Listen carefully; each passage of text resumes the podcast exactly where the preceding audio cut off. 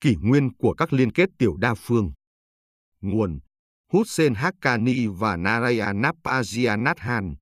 Foreign Policy, ngày 10 tháng 1 năm 2023. Biên dịch Nguyễn Thị Kim Phụng. Bản quyền thuộc về dự án nghiên cứu quốc tế. Các cường quốc tầm trung từ Ấn Độ đến Israel hiện đang theo đuổi các quan hệ đối tác nhỏ, dựa trên những vấn đề cụ thể, nằm ngoài các thể chế chính thức. Tháng 9 năm ngoái,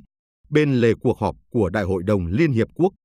các ngoại trưởng Ấn Độ, Pháp và các tiểu vương quốc Ả Rập Thống Nhất UAE đã vạch ra một chiến lược ba bên. Mỗi bên đều đã có quan hệ song phương mạnh mẽ với hai bên còn lại, vì vậy họ nhất trí sẽ theo đuổi quan hệ đối tác nhóm rộng lớn hơn. Ấn Độ và Pháp cũng vừa tham gia một nỗ lực tương tự nhằm tạo ra một chương trình nghị sự chung với Australia. Trước đó, cũng trong năm 2022, một hội nghị thượng đỉnh trực tuyến giữa Ấn Độ, Israel, UAE và Mỹ, nhóm I2U2, đã thiết lập một quan hệ đối tác vì tương lai và công bố các dự án an ninh lương thực trị giá 2,3 tỷ đô la Mỹ. Sáng kiến này bao gồm các khoản đầu tư vào cái gọi là công viên thực phẩm ở Ấn Độ, nơi sẽ liên kết các trang trại với thị trường tiêu dùng bằng công nghệ nông nghiệp của Israel và Mỹ. Được khuyến khích bởi sự phân mảnh của trật tự thế giới, các nhóm nằm giữa chủ nghĩa song phương và chủ nghĩa đa phương này, được gọi là các nhóm tiểu đa phương, đang ngày càng trở nên quan trọng. Ngôn ngữ của chính sách đối ngoại Mỹ hiện vẫn tập trung vào cạnh tranh ngang hàng với Trung Quốc và Nga, nhưng hầu hết các cường quốc hạng chung đã bày tỏ mong muốn hình thành một thế giới đa liên kết và đa mạng lưới, thậm chí là một thế giới không phân cực. Bằng cách làm việc cùng nhau trong một chương trình nghị sự cụ thể, các nhóm nhỏ sẽ tránh được sự phức tạp của việc ra quyết định trong các tổ chức lớn hơn.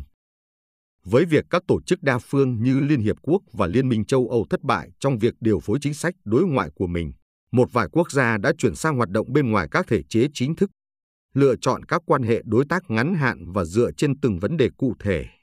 Các cơ chế tiểu đa phương có phạm vi hẹp hơn so với các cơ chế đa phương, thường không có tính chính thức và chỉ gồm một số ít quốc gia có cùng lợi ích.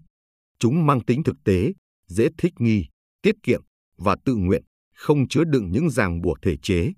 Trong khi đó, hầu hết các thể chế đa phương phải phục vụ cho những kỳ vọng và tham vọng cạnh tranh của nhiều quốc gia, theo đó làm chậm quá trình ra quyết định và phát sinh chi phí lớn về hành chính. Năm 2022, các nhà lãnh đạo Singapore, Ấn Độ, UAE đã nhắc đi nhắc lại rằng họ không muốn lựa chọn giữa Trung Quốc và Mỹ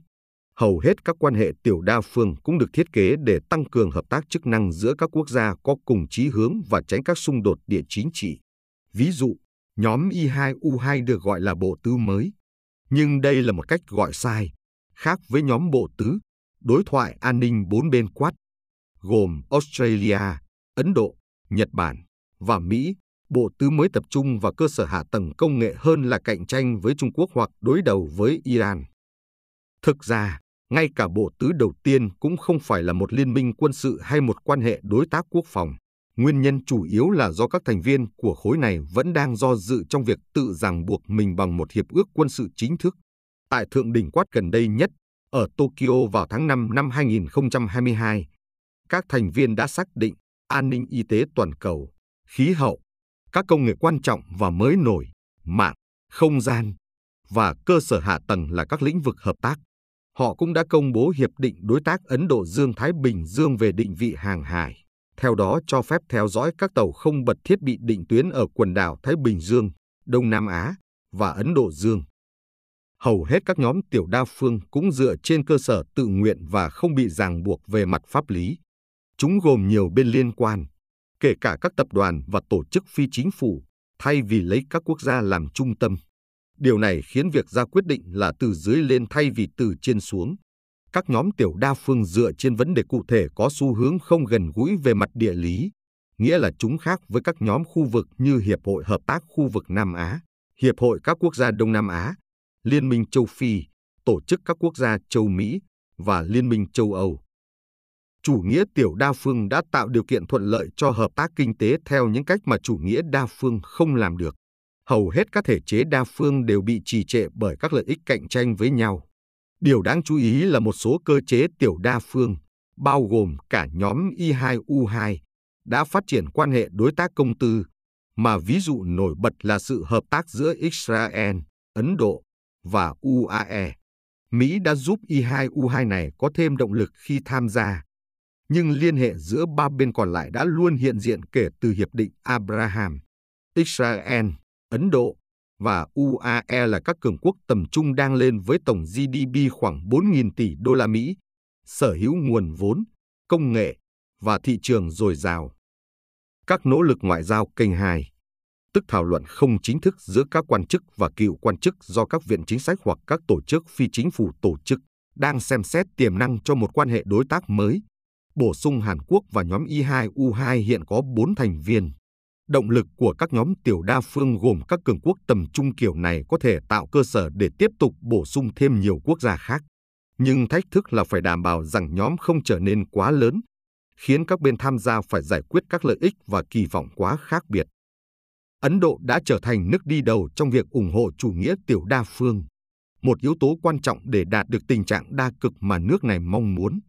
Các cơ chế tiểu đa phương cho phép Ấn Độ duy trì chính sách tự chủ chiến lược, không liên minh với bất kỳ cường quốc lớn nào, đồng thời tạo điều kiện cho quan hệ đối tác chặt chẽ với Mỹ và các nước khác trong từng lĩnh vực cụ thể.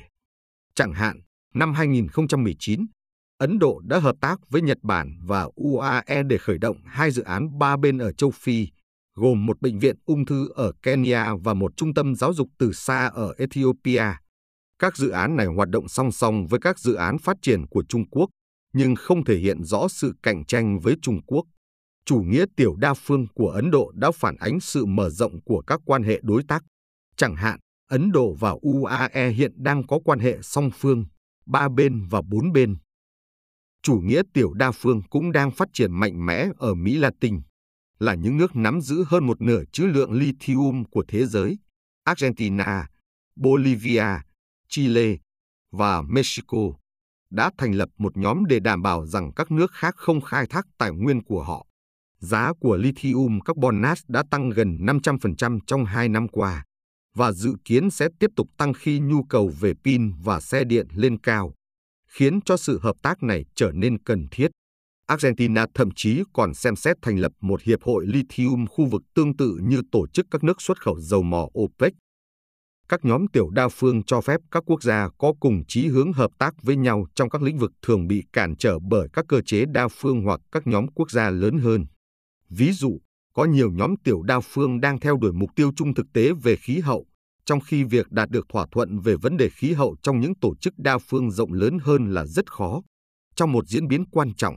UAE và Indonesia đã công bố một cơ chế tiểu đa phương cam kết thúc đẩy bảo tồn rừng ngập mặn trên toàn thế giới trong hội nghị thượng đỉnh về khí hậu của Liên Hiệp Quốc tại Ai Cập vào tháng 11 năm ngoái. Được gọi là Liên minh rừng ngập mặn vì khí hậu, nhóm này cũng bao gồm Ấn Độ, Sri Lanka, Australia,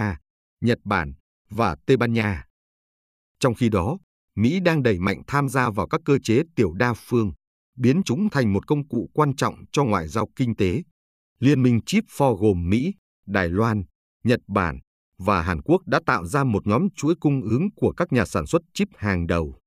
Dù sáng kiến này dựa trên quan ngại về kinh tế, nhưng đằng sau nó còn có một yếu tố địa chính trị. Mục đích của nó là chống lại sự thống trị của Trung Quốc trong việc thiết kế và sản xuất chất bán dẫn tiên tiến.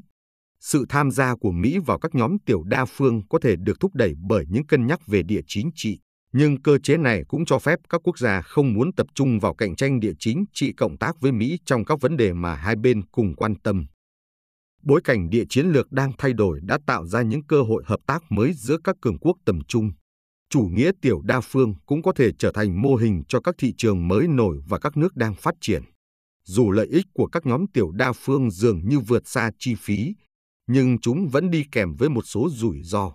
chủ nghĩa tiểu đa phương có thể khiến các tổ chức quốc tế vốn đã kém hiệu quả lại càng trở nên kém hiệu quả và có thể dẫn đến các tranh chấp. Nhưng trong nhiều trường hợp, quan hệ song phương đã đạt đến điểm bão hòa, còn các thể chế đa phương lại hoạt động không hiệu quả. Dù có hay không có Mỹ, chủ nghĩa tiểu đa phương vẫn sẽ phát triển mạnh trong những năm tới, giống như phong trào không liên kết đã đạt được sức hút trong chiến tranh lạnh.